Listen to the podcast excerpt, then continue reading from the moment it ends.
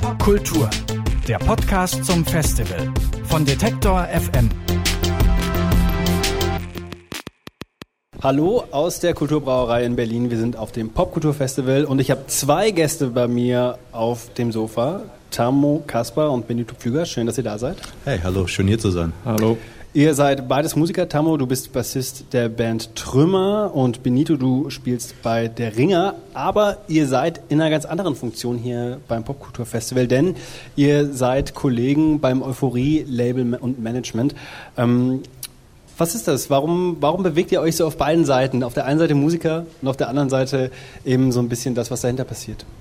Das hat sich eigentlich irgendwie so mehr oder weniger automatisch ergeben, halt irgendwie, weil man, wenn man Musiker ist und so am Anfang steht, ganz viele Sachen automatisch machen muss, die eigentlich eher mit musikindustriellen Dingen halt irgendwie zu tun haben, so und ähm, ja, haben das dann so on the fly mitgemacht und darüber auch so ein bisschen gelernt. Und ja, ich glaube, für einen Musiker ist es nicht so verkehrt hat, irgendwie auch die, äh, in Anführungszeichen, Business-Seite seiner Tätigkeit zu kennen. Aber will man als Musiker nicht eigentlich, sucht man sich nicht dafür ein Label und ein Management, um genau diese Seite nicht zu haben? Ja, vielleicht, aber ich glaube, ähm, dass das gerade halt irgendwie so im Independent-Bereich schon sehr lange nicht mehr so funktioniert. Also als, als Künstler muss man halt irgendwie inzwischen viele, viele Dinge halt auch einfach selbst wissen und selbst können, halt irgendwie in ganz vielen Bereichen halt irgendwie Kompetenzen haben. Nur Musik machen und den Rest übernimmt jemand anders, funktioniert so, glaube ich, einfach nicht mehr. Das heißt, man muss ein bisschen selber äh, Hand anlegen. Ihr betreut ziemlich spannende Künstler, mal von euren eigenen Bands ganz abgesehen. Leoniden ähm, stehen unter euren Fittichen. Ilgen Nur ähm, ist auch mit dabei, die auch hier beim Popkultur am Start ist. Schnippo Schranke, um nur ein paar zu nennen.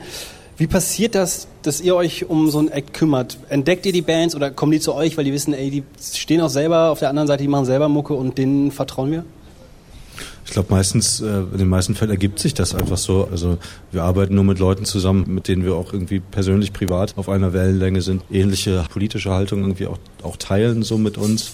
Und ähm, wir haben noch nie irgendwie einen Künstler gesigned, der äh, uns eine E-Mail geschickt hat und gesagt hat, hey, wollen wir nicht zusammenarbeiten. Also das ist eigentlich immer so ein längerer Prozess des Kennenlernens. Halt man geht auf Shows, man guckt sich das an, man redet miteinander halt irgendwie nicht nur über Musik, sondern über Gott, die Welt und alles, was dazugehört. Und manchmal steht dann halt irgendwie am Ende so eines Prozesses halt irgendwie, dass man zusammenarbeitet. Du hast gesagt, also einen Aspekt hast du genannt, dass man sich irgendwie begegnen kann und dass man irgendwie miteinander klarkommt. Was brauchst du denn noch für euch, für Künstler und Künstlerinnen oder ihr betreut ja auch Produzenten? Ähm, für Leute, dass ihr sagt, ey, mit euch wollen wir zusammenarbeiten, euch nehmen wir auf in die Euphorie-Familie?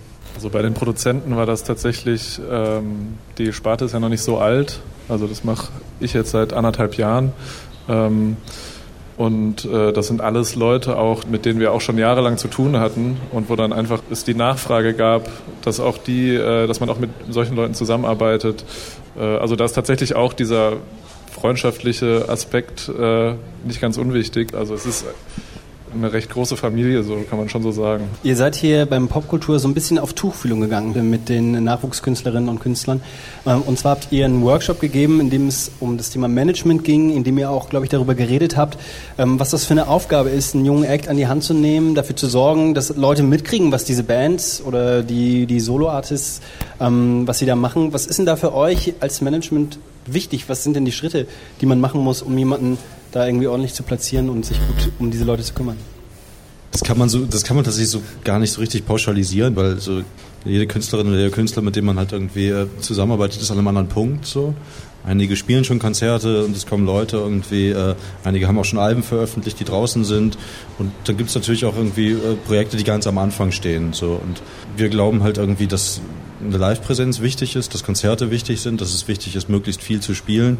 Deswegen arbeiten wir eigentlich immer sehr früh halt irgendwie mit Booking-Agenturen zusammen, die dann auch in der Lage sind, wie schon Touren zu buchen, wenn noch nicht viel draußen ist. So, dann gibt es vielleicht ein oder zwei Songs, aber Künstlerin, Künstler ist trotzdem schon auf der Straße, spielt Konzerte, ist auf Festivals. Da spielt sich dann ein Publikum. So. Also das ist tatsächlich bei, bei, allen, bei allen Künstlern, die wir betreuen, halt irgendwie wichtig, dass die auf der Straße sind, dass sie sich ein Publikum erspielen und wenn man sich ein Publikum erspielt hat, dann kann man irgendwann darüber nachdenken, wie veröffentlicht man, wo veröffentlicht man. Wir sind zwar ja auch ein Label, arbeiten aber eigentlich bei fast allen Künstlern halt irgendwie auch mit externen Labels zusammen. So. Und ja, das, das ist so ein, so ein Prozess, der sich dann über mehrere Jahre zieht. Also Präsenz ist ganz, ganz wichtig. Was unterscheidet denn für euch ein schlechtes Management von einem guten Management? Also uns, ich kann da jetzt äh, nur für mich sprechen, ist es auf jeden Fall wichtig, nah am Künstler dran zu sein. Es ist auf jeden Fall nicht wirklich hierarchisch. Wenn ich jetzt in meiner Funktion als Mitglied von der Ringer mich mit Tammo treffe, der das Management macht, ist es ein Austausch und wir planen gemeinsam und setzen gemeinsam Ziele und äh, schauen, dass wir so arbeiten, wie wir uns wohlfühlen. Das ist für mich auf jeden Fall ein positiver Punkt und der negative wäre natürlich, wenn du einen Manager hast, der die ganze Zeit nur Vorgaben gibt. Auch das ist allerdings abhängig natürlich von dem Künstler oder der Künstlerin, weil es sicher auch Künstler und Künstlerinnen gibt, die das gerne abgeben. Allerdings funktioniert es bei Euphorie äh, in der Regel so, dass äh, alle sehr viel Mitspracherecht haben und gemeinsam gearbeitet wird. Ist das am Ende auch etwas, was für eine Band, ähm, wie jetzt zum Beispiel Leoniden oder Ignur, wir haben ja schon drüber gesprochen, ähm, ein Argument ist, zur Euphorie zu gehen? Da gibt es ja möglicherweise auch andere Labels, die Interesse an so einem äh, spannenden Act haben. Ähm, ist das was, was, wo Künstler sagen, nein, wir entscheiden uns ganz bewusst für dieses Management und für dieses Label, denn da haben wir diese Freiheit und da haben wir dieses Mitspracherecht? Ja, ich glaube schon. Ich glaube, es gibt, es gibt auch eine ganze Menge halt irgendwie Managements oder Musikfirmen halt, die mit Künstlern anders arbeiten, die halt irgendwie viel kurzfristiger arbeiten, die vielleicht irgendwo was sehen, halt irgendwie auch ein Potenzial erkennen und dann halt ja, so One-Shot-mäßig zu einem großen Label gehen, großes Label also Major-Firma zahlt halt irgendwie einen fetten Vorschuss, halt irgendwie, das wird dann alles einmal richtig hübsch gemacht halt so. Und ähm, dann funktioniert das in dem Moment, entweder es funktioniert oder es funktioniert nicht. Und wenn es nicht funktioniert, heißt das aber halt auch einfach ganz oft, dass halt irgendwie eine musikalische Karriere einfach vorbei ist. So, und das ist irgendwas, was wir nicht wollen. Wir wollen, dass Karrieren langfristig funktionieren können. So, und dass man vielleicht dann etwas langsamer als andere halt irgendwie aufbaut, dafür dann aber halt länger was davon hat und selbstbestimmt handeln kann. Jetzt gibt es hier auf dem Popkultur-Festival noch viele andere Workshops, ziemlich spannende Sachen sind dabei. Und ein Aspekt, der mir immer wieder begegnet, ist so ein DIY-Ding, dass Künstler auch hier lernen sollen, vielleicht in Zukunft ohne Label zu arbeiten, ohne Label zu veröffentlichen. Ähm, wofür braucht man denn eigentlich noch ein Label und ein Management, wenn man sich eigentlich ja vielleicht auch um alles alleine kümmern könnte? Ich glaube, wenn man sich wirklich um alles alleine kümmern kann, braucht man kein Management. Dann braucht man auch keine Plattenfirma. Ähm, eine Plattenfirma braucht man in dem Moment, in dem man Geld braucht, so, in dem man Geld für Kampagnen braucht, in dem man Know-how für, für bestimmte Dinge braucht. So. Klar, wenn ein Künstler schon wahnsinnig gut vernetzt ist, drei Videoregisseure äh, zur Hand hat, einen Fotografen, Grafiker, jemanden, der Social Media macht, und dann vielleicht auch noch jemanden, der Marketing kann und eine Promoagentur kennt, dann kann ein Künstler das ganz sicher selbst machen. Aber die wenigsten Künstler kennen all das, woher auch. Das heißt, die Künstler, die alleine unterwegs sind, die muss man auch nicht wieder zurückholen und sagen, warte mal, ihr braucht doch eigentlich Euphorie, das ist doch das, was ihr wollt. Nee, das, nee, die lässt man dann machen. Wenn es ja. läuft, läuft es halt so. Und das ist tatsächlich, glaube ich, auch einfach eine sehr grundlegende Entwicklung der Musikindustrie gerade, ähm, dass die die Frage, ob man ein Label braucht oder wofür man ein Label eigentlich braucht, tatsächlich irgendwie zur Diskussion steht. So. Also gerade wenn die Entwicklung, die es gerade gibt, hat irgendwie Streaming wird exorbitant wichtiger. Es gibt bald keine physischen Tonträger mehr, zumindest ist halt irgendwie nicht relevant. So. Ähm, naja, wenn du es halt schaffst, deine, deine eigenen Songs halt irgendwie bei Spotify zu pitchen, irgendwie, dann brauchst du auch kein Label mehr. Also das ist schon schon eine Entwicklung, die sich durchaus so abzeichnet. Mhm. Das heißt aber nicht, dass du halt irgendwie das Know-how, das Plattenfirmen haben, nicht brauchst. Und ihr seid Teil dieser Entwicklung als ein relativ junges Management, junges Label. Muss das der Weg sein, auch für andere Labels vielleicht, denen jetzt, wie ihr es gesagt habt, dass es vor allen Dingen darum geht, nachhaltig zu sein und als Management hinter den Kulissen Freiräume für die Künstler zu schaffen? Ist das in Zukunft vielleicht die viel wichtigere Aufgabe als ähm, im Release und große Marketingkampagnen? Hoffentlich, ja. Also die Entwicklung ist ja gerade halt irgendwie, dass äh, durch Streaming auch das Album viel weniger wichtig wird und ähm, man eigentlich eine Entwicklung hat, die auf Songs basiert, die auf vielen Veröffentlichungen von Songs basiert.